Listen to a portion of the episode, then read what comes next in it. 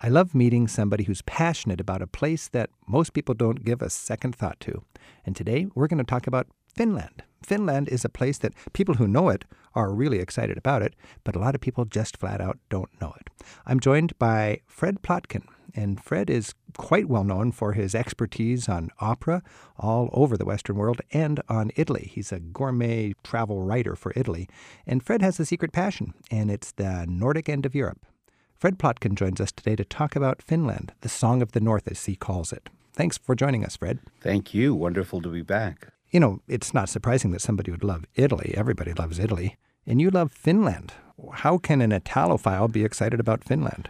Well, in fact, I love all the Nordic countries. As someone who grew up in the United States, in New York City specifically, I actually encountered Norwegian food first. And it built my passion for these people who are innately fair, very egalitarian, democratic, all across Scandinavia and Finland, which is a Nordic country. It's not Scandinavian. Finland is distinct for many reasons, but one is it really loves the arts. No country in the world gives more money per capita to the arts than does Finland. So everyone can read music. Everyone loves classical music. Everyone loves opera, jazz, rock you name it, they're into it. So a music lover has to go to Finland. Now, you point out that it's the only country in that area that never had a monarchy. How would that uh, change the people? It's so interesting for that because remember, Russia had a monarchy, Sweden, Denmark, Poland, even Norway got a monarchy sooner or later. Finland never had one. So therefore, the people relate to one another in a completely equal, egalitarian way. And when there's no boss, no monarchy setting the tone, you have to be self supportive. There was no state, in effect, to say to you that this is how things will be done. So the Finns took care of one another. It's a very collaborative society. There's something called Transparency International that every year rates countries for their ethics and honesty, and Finland always comes in number one. Wow. So you call the Finns an egalitarian people. What do you, what do you mean exactly in this context? I mean that everyone is equal. There's a sauna that I like to go to in Helsinki.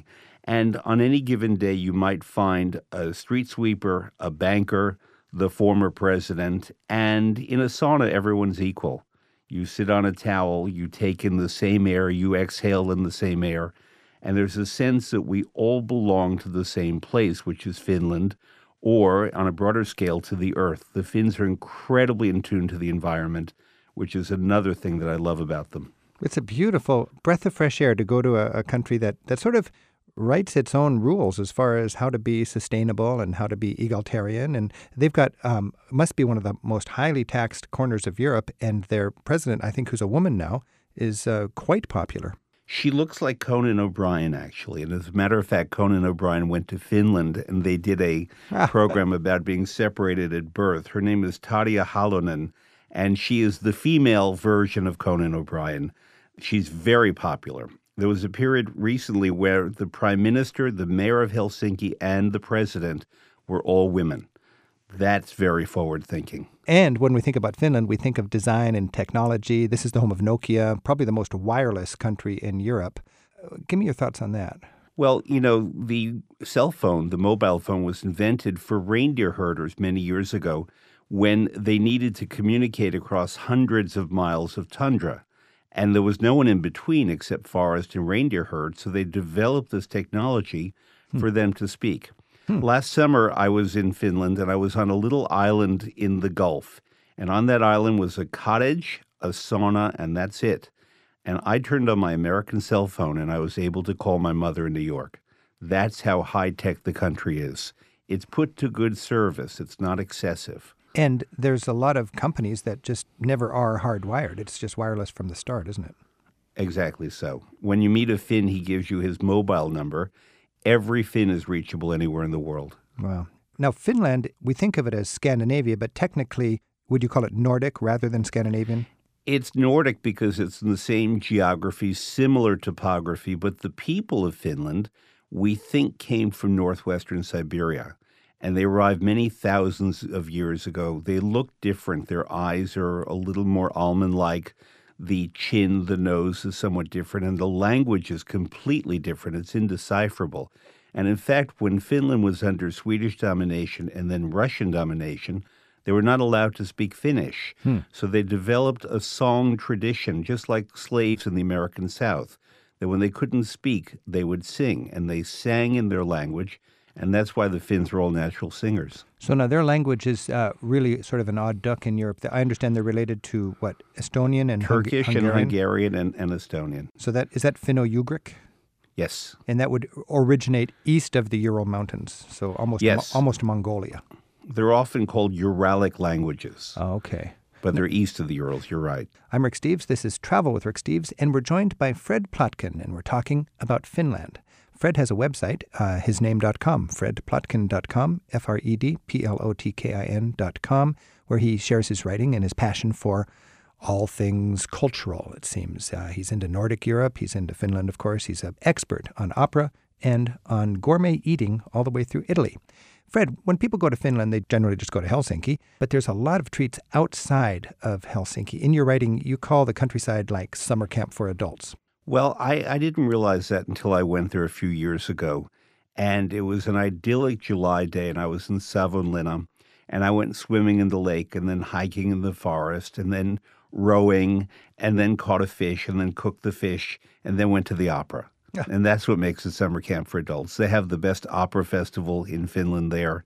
This summer, I was in a town, and I'm not making this name up, called Snappertuna the best name I've ever heard of a town. Mm-hmm. And near Snappertuna in the Baltic, I was allowed to pick berries and wild mushrooms because any forest is open to any Finn. So that you can go there and gather your berries and your mushrooms, caught a fish with friends. It was prepared, and while it was prepared, we sat in the sauna mm. and then went swimming in the Baltic, which was 57 degrees, all nude. So it's for adults. You know, this this takes me back to I've only been north of uh, Helsinki once, but Savonlinna is like it's halfway to the Arctic Circle. It seems like, and it's near the Russian border in a lakes district where there's just vast what birch forests and uh, Finland has 188,000 lakes. And there's an opera festival here in, in what seems like the middle of nowhere, and you've got this wonderful just love of culture and good life. I was impressed when you wrote that you were impressed by the cuisine up there, and then I realized it's related to you know berries of the forest and mushrooms and the and the short intense growing season. Talk a little bit about that. Well, you know, when you're in Italy, a lot of the fungi porcini that you taste are actually gathered by Italians who go to Finland. And as I said, because all mushrooms and berries in the forest are free. So people go wandering through there and gather up riches that are then cooked or reused. But the idea is that with all of these forests up there, with endless silence and beauty, the forest gives so much, and to the Finns, the forest is spiritual because they hear silence. And I always say that the first point in music is silence. And silence is not the absence of sound, it's just a different kind of sound. And the Finns are very meditative, very reflective in the forests. But then when they come out and they go swimming in the lakes, they are a lot more frolicsome. You know, that's it's interesting. Excuse me. You said the forests were spiritual to the Finns, and I was just in Estonia, which is just a fast hour away on a boat, and their cemeteries are in the forests, and that goes back to pre-Christian times when they just felt like the forests were the spirits, and they would uh, rise again in the trees or something like that. Does that relate to the Finnish culture? It does, but also another way too is that the Finns have an ancient breed of cattle that are known as forest cattle. And when the original people arrived in Finland, the cows were already there living in the forest as wild cattle. They're very beautiful, even by cow standards. I don't know how you feel about cows, but these cows have beautiful eyelashes and lovely eyes, and they're very sweet. And there are 500 left, and now they're maintaining and developing the herds again. But they provide beautiful milk, beautiful meat, and the Finns revere these cattle, and they are of the forest. Birds are of the forest. You don't really know Finland until you go to the forest, and it's something I recommend to anyone. If you go to Helsinki, you see these Finns walking around with their wireless technology and super successful and super sleek and modern and affluent. And uh, you talk uh, about them as if they are connected to their sort of earthy, forested roots. Do you find that even the urbanites have a connection to their natural surroundings? Absolutely. Every Finnish friend I have has a house either by a lake or in the forest.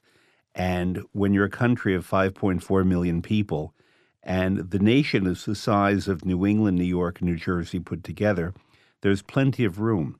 So everyone has space. Hmm. And when you have that kind of space, your relationship to one another is very different. People in Helsinki, which has about a million people, think, oh my God, it's so urban, so crowded, so noisy. And I remind them that I'm from New York, which has a metro area of about 15 to 16 million people. It's a whole other thing. Mm-hmm. The people of Helsinki are very cultured, but they're also very, they're used to sort of being quiet in their way. People in Helsinki can be very outgoing, but the tradition is that Finns are rather shy. And there's an old joke that how can you tell an extrovert Finn from an introvert Finn? The extrovert Finn looks at your shoes when he talks to you, not his own. Whoa, that says a lot. When you're talking about the uh, passion for gathering and foraging in the forests to get the foundation for their cuisine, you also talk about the short and intense growing season. And I, I had never thought about this before, but you're in the land of the midnight sun, and, and that means 24 hours of sunshine a day, but that's just for a short time. What's the biology there if you're a farmer? Well, from late May to early July, there's sun all the time. So if you're planting crops such as berries or even baby carrots or things that might be intensely flavored, you plant them so they get full sun in that period of May and June and early July. And suddenly these things have an intense color and an intense flavor. They're not big, so Finnish strawberries and finished carrots will be tiny, but you will never taste anything as intense as these. And when you become spoiled by that, it's very hard to go back to our generic long term growth berries and foods that we have here in the States. My goodness. So you can take that into consideration when you're shopping through the market right in Helsinki that you're going to get some pretty intense strawberries. Magnificent, but just for a couple of weeks in July. I'm Rick Steves. This is Travel with Rick Steves. We're talking with Fred Plotkin about Finland, the Song of the North. I'm Rick Steves. This is Travel with Rick Steves, and we're joined by Fred Plotkin. And Fred Plotkin is an expert in many things cultural and European. And today we're talking about Finland, a place he has a particular passion for. Finland, the Song of the North. Our phone number is 877 333 RICK, and you can email us at radio at ricksteves.com. Christopher's on the line in Atlanta, Georgia. Christopher, thanks for your call. Thank you. My question is how do you adapt to living in Finland, being in Finland? for an extensive period of time as opposed to other European countries. Well, one question for you is Are you married? No. You should marry a Finn. That's the best way to adapt to Finland because they'll help you get into everything. That sounds a bit glib, but it's not. The Finns, they recognize that their society is so completely different, even from Sweden, and that their language is impenetrable. But they're very eager to help. They do speak English but they want you to try to get out a few words in Finnish. So, uh, kiitos means thank you, and ravintola means restaurant.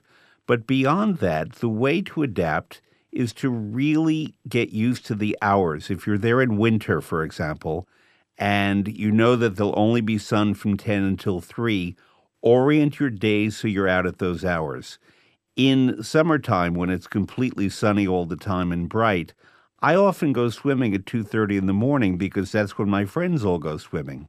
You get an energy at that time of the year that's terrific and it's so life affirming and you seem to save that energy for the darker months. But in the darker months, the Finns are very sociable. There are beautiful restaurants, there's great food, and so much cultural life to attend to that you're never isolated. They're very nice. That's the key thing, is that they're very welcoming. Christopher, why do you ask um, how do you adapt to Finland? Uh, well, because I'm relocating to Finland in uh, the first part of April. I have never been to Finland.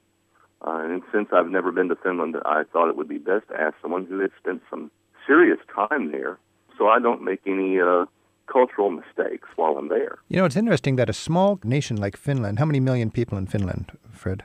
Five million or something? There are 5.4 million. 5.4 million. They have a resilient culture that has stood up against Swedish uh, imperialism and Russian imperialism and the modern onslaught of English and globalization. Do you feel, Fred, that the unique culture of Finland can persevere?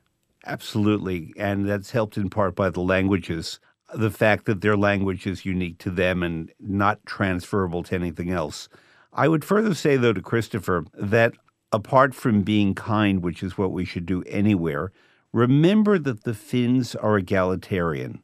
To them, every person is equal, and you will be accorded kindness, but there's not the same kind of individualism of going solo that we Americans have, where we become stars, we become protagonists of our own lives. The Finns are collaborative. Hmm. And if you make yourself part of a social compact, you are more successful. For example, recently I, I was in Finland and went to a public school to study what the kids were doing in public school. And everybody, myself included, all the adults lined up in a line. I thought for lunch, then I realized it was to wash my hands because everybody has to wash their hands. Then you join another line and you line up for lunch. Hmm. Because I was a visitor, because I was an American, none of that mattered. I had to stand in line with everyone else. Hmm. And that's how it should be. So if we get used to no one being special, then everyone is special. If you got that rugged individualist American trait, that might be a way you can annoy your Finnish friends. Yes. Christopher, thanks for your call. Thank you very much, Rick. Good luck. Pleasure.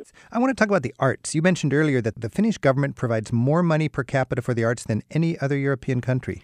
Any country in the world. The only ones that come close are Austria and France.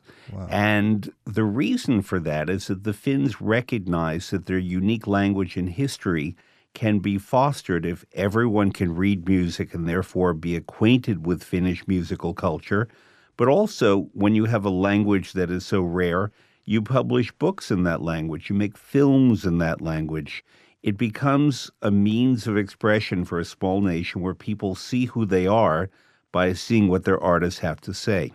They also have in Helsinki the Helsinki Festival every August, which is one of the three big cultural festivals in Europe, along with Edinburgh and Salzburg.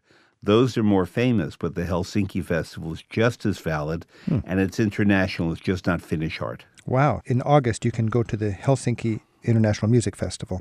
Yes. Talk more about the impact of the domination by Sweden and Russia over the centuries where locals were discouraged to speak their own language, how that makes the music sort of a, a way that they uh, act out their nationality. Sweden dominated and was in Finland for 700 years. And they created a Swedish theater, and, and Finland really was a supplier of products to Sweden. So, for example, when the Swedes came to America and built New Sweden, Pennsylvania, those were mostly Finns, and it was the Finns who introduced the log cabin to America but Sweden got the credit. Hmm. Similarly, the Russian Empire dominated Finland for about a century and a quarter. And when you have all of these outside languages and people building theaters where Swedish and Russian are spoken but not Finnish, the Finns came up with their own musical repertory, their own national epic called the Kalevala, hmm. which is a great series of Nordic stories about the forest, about spirits in the lakes and the ocean and the gods of Nordic Finland. And just as the Swedes created their gods, the Finns had their gods in Kalevala. The Kalevala is also stories of human behavior, of how to take care of one another. The Finns are very proud of being rather rugged in their own way, but collectively. There's a term in Finnish called sisu, S I S U, which means how you approach a problem. So, while if you and I were to come up to a wall, you might say, let's walk to the end of the wall and walk around it. I might say, let's get a pole vault and go over the wall. The Finn proudly would say, I'm going to bang into that wall and bang, bang, bang until I push through the wall. That is Finnish character. You're making me remember my visit to the Finnish National Gallery in Helsinki, and there was a whole series of dramatic, patriotic murals celebrating scenes from this Kalevala. Yes, it's everywhere. People are named for characters in the Kalevala. Jean Sibelius, their greatest of many great composers, wrote the Kullervo Symphony, which is based on a story from the Kalevala. Everything that he created practically was drawn from that. To them, it's their other language, just the way many Christians and Jews quote the Bible, Muslims quote the Quran and they speak with familiarity and warmth about those sources. The Finns speak that way about the Kalevala. So that's the roots that give their culture validity almost, is having being it's able to go their identity. Their deep, deep roots. Now, another thing that contributes to their passion for this uniquely Finnish sort of musical culture is this history of having no monarchy and therefore no court musicians. So, as you write, the people were more connected with nature and more inward looking with their music. Finland produces on average 14 world premiere operas every year. Only the United States matches that, but we are 300 million people. The Finns create new operas all the time, and they seem always to be set in the forest. They seem about a struggle against the elements and a reconciliation with the elements. They're about family relations. They're intimate things. They're not, for example, like Verdi, where you have kings and queens mm. and rivalries at court, or Wagner with gods of all types. With the Finns, it's about human beings. It's on a human dimension. I'm Rick Steves. This is Travel with Rick Steves. We're talking with Fred Plotkin, who is an expert on opera and classical music and European culture. We're talking about Finland. Fred, if I'm listening to some Finnish music, even not by Sibelius, but just anything turned out that's really classic Finnish music, and I close my eyes, I can hear forest murmurs and waterfalls and the silence of the Arctic as kind of a deliberate expression of these people's national character then. Rick, I'm glad you said close your eyes. I always encourage people to do that when they listen to music, and especially Finnish music. And I can't tell you how many times I go to a concert and the person next to me nudges me, telling me to wake up. but you are correct that the best way to hear music in its absolute purity is with eyes shut so there are no distractions. And yes, then you suddenly get this incredible panorama of space, of nature, of waterfalls, of all the things that we picture, of the incredible smells of the forest. It, it's such a, a tactile country in its way, and that's part of why I love it. But with a little basis for understanding, a little nudge from your teacher, like in this case, you, the travel writer, the person who goes to a concert in Finland can can be aware that they're listening for nature, they're listening for the roots of what it is to be Finnish. Yes, and in fact, when you're sitting in these concert halls, and, and Helsinki has many, and every little town around Finland has a concert hall that's been purpose built and made of wood, so that even if you're in a town of 400 people, you too can go hear a concert. That is part of the idea of how money is spent for culture. Oh, yeah. And you mentioned this nation of 5 million people. There's over 150 music schools in this small country. Yes. Every child I met reads music. Now, when you listen to, well, when a Finn listens to Sibelius, Jean Sibelius, and they play Finlandia, right? That's almost their national anthem, I suppose. You write it brings tears to a, a Finn. It does indeed. I happened to be at a party the other night here in New York that had a lot of Finns at it in celebration of a national day. And they played Finlandia, and everyone burst into tears. These allegedly unemotional Finns were sobbing just at the sound of the music. Now, here they were stuck in New York when they wanted to be back in Finland because, wonderful though New York is, Finland for them has this incredible magnetic pull. And I see that in my Finnish friends. So when you when you think of Sibelius, this goes back to a national resurgence in the 19th century when, when Finnish culture is its very existence is threatened, I think, and a, and a small nation has to turn into its culture, into its music to sort of even survive. What was ironic is that the piece Finlandia that he wrote generically as being inspired by the land of Finland was premiered in the Swedish theater in Helsinki, and that in itself was a revolutionary act. Wow. And it came to be known later as Finlandia. Huh. Sibelius knew that the people would hear it and be aroused by ah. the classically Finnish sounds, and that's what inspired them was that they got the message without being told what the message was. You know, later on, the Soviet Union censored composers that could stir people's feelings like that, maybe after learning during Tsarist times what Finland could do to stir their own spirit. That's right. That's right. Well, in other words, you know, it, tensions became so difficult with the Soviet Union, it got to be Finlandia on the rocks. My goodness. Now, I was in Helsinki a little while ago where I saw a demonstration. I thought, my goodness, I've never seen Finns demonstrating. The, the streets were filled with people, and they're all marching. They were marching to the steps of the Lutheran Cathedral, and then I saw them there, and what they told me was this is the annual massing of the choirs, when all the choirs from all the different churches get together on the huge, sprawling steps of their national cathedral, and they have a celebration of their music and their choral hymns, and then they break into small groups and they have this action called Bring Choral Music to the Pubs and they all yes. fanned out through the whole town and they invaded all the little pubs and they had them turn off their jukeboxes and they sang to them live choral music. There are men's choirs, women's choirs, children's choirs, mixed choirs, every imaginable kind of choir in Finland. Hmm. Again, this notion of being a collective, not in the socialist sense, but the sense of belonging to a larger whole.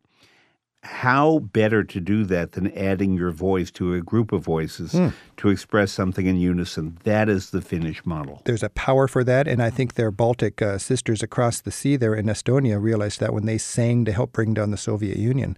My Estonian friends told me there's just a million of us, and when you're lodged between Germany and Russia without weapons, you just got to sing to let people know you exist. And half of all the do. Estonian people would gather together and sing these outlawed hymns, I suppose just like the Finns were doing. I'm talking with Fred Plotkin. We're talking about Finland. Our phone number is 877 333 Rick. You can email us at radio at ricksteves.com. Ann Lombardy's on the line in Atlanta. Ann, thanks for your call. Thank you so much. I was really interested in uh, Lapland or Sami country. Have you had a lot of experiences there, and what's your take on it? Is it disappearing fast and furiously? I have been in what is known as Sami, S A M I, land. And these are the ancient peoples who actually lived there before the other peoples arrived. And it extends from Norway through Sweden to Finland and even a little bit of northern Russia. And the largest town is actually in Norway. It's called Kautokeino. And I happened to be in Kautokeino one late March around Easter time because the tradition among the Sami people is that they do all of their weddings at that time. And they slaughter a reindeer or more, and they make something called bidos, B I D O S, which is their reindeer stew. And it always goes to the oldest woman in the town to direct the making of the bidos. And I got to speak to this very old woman. And I asked her, What is the recipe for bidos? And she laughed at me and she said, It's very easy. Take a reindeer, cut it in half, add water but obviously it's much more than that. But other things that happen with the Sami that I love are when they really like you and want to express their admiration for you, they give you two things. One is a knife, a beautiful Sami knife that they make by hand. And it's an indication that if they will give you a weapon, they trust you that much that you would not use it against them. So a knife is an expression of friendship and peace. And then if they really like you, they give you what's called a yoik, J O I K. A yoik is a song that they compose on the spot and is dedicated just to you. So I have a Sami knife and I have a yoik. The hmm. people are they are very beautiful and they have their own costumes and their own music and they really follow their own rhythms and they are in effect the indigenous people of the north. And to answer your question, is their culture dying out? I would say that it's not, but it's being affected more by things such as global warming and the fact that they're herding traditions. These are people who migrate, are being affected by the changes in the landscape and where their animals can feed. Hmm. That to me is the big worry more than anything about communications or mass media in terms of affecting their culture. And thanks for your call. Thank you. Yeah. Fred, when you go to Helsinki, you find these stately restaurants that incorporate beautiful design and beautiful cuisine. Tell me about your favorite. I love the Savoy restaurant on the Esplanade, which is the Park Avenue of Helsinki. It was designed by Alvar Aalto down to the last fork and spoon. It has a wonderful view, and they are the guardians of traditional Finnish cooking. There's a dish called forsmak, which is a combination of herring and lamb. Don't knock it till you've tried it. Beautiful crayfish, beautiful herring of all types. Really the peak of dining experience in Helsinki. Now, when you're talking about Alvar Aalto, that's very uh, minimal, kind of sleek. Um, how, how would you describe his style? form and function together, but with beauty. He created these little vases that are shaped like flowers, and, and they're iconic symbols. Marimekko is another icon of Finnish design, and it all pieces together in Finland so that they're useful always. It's not just about looking fancy, but always about practicality, and that is Alvar Aalto. When I was in the Savoy restaurant, I happened to be there during the season when they were having their crayfish festival. And these people were so mm. passionate about their crayfish. And it was quite expensive, but it was just crayfish and vodka. Tell me about that. either crayfish and vodka or sometimes schnapps or other things. Basically, you boil lots of crayfish, and then there's a method that the Finns taught me to basically splaying open the crayfish, pulling out the meat, and just savoring it, perhaps with a bit of melted butter. And after that, you have a big bowl of berries. That is eating at the maximum. It is magnificent. Wow. So your crayfish, your Alvar Aalto design, your fresh berries from the forest, immersed in Finnish culture. Fred Plotkin, as always, you've inspired me to get more tuned into a different slice of European culture. People who want to learn more about Fred's work, they can visit his website, simply fredplotkin.com. F R E D P L O T K I N.com. Fred, I'm heading for Finland. I'm in the mood for some crayfish. My mouth is watering. Thanks so much. Thank you.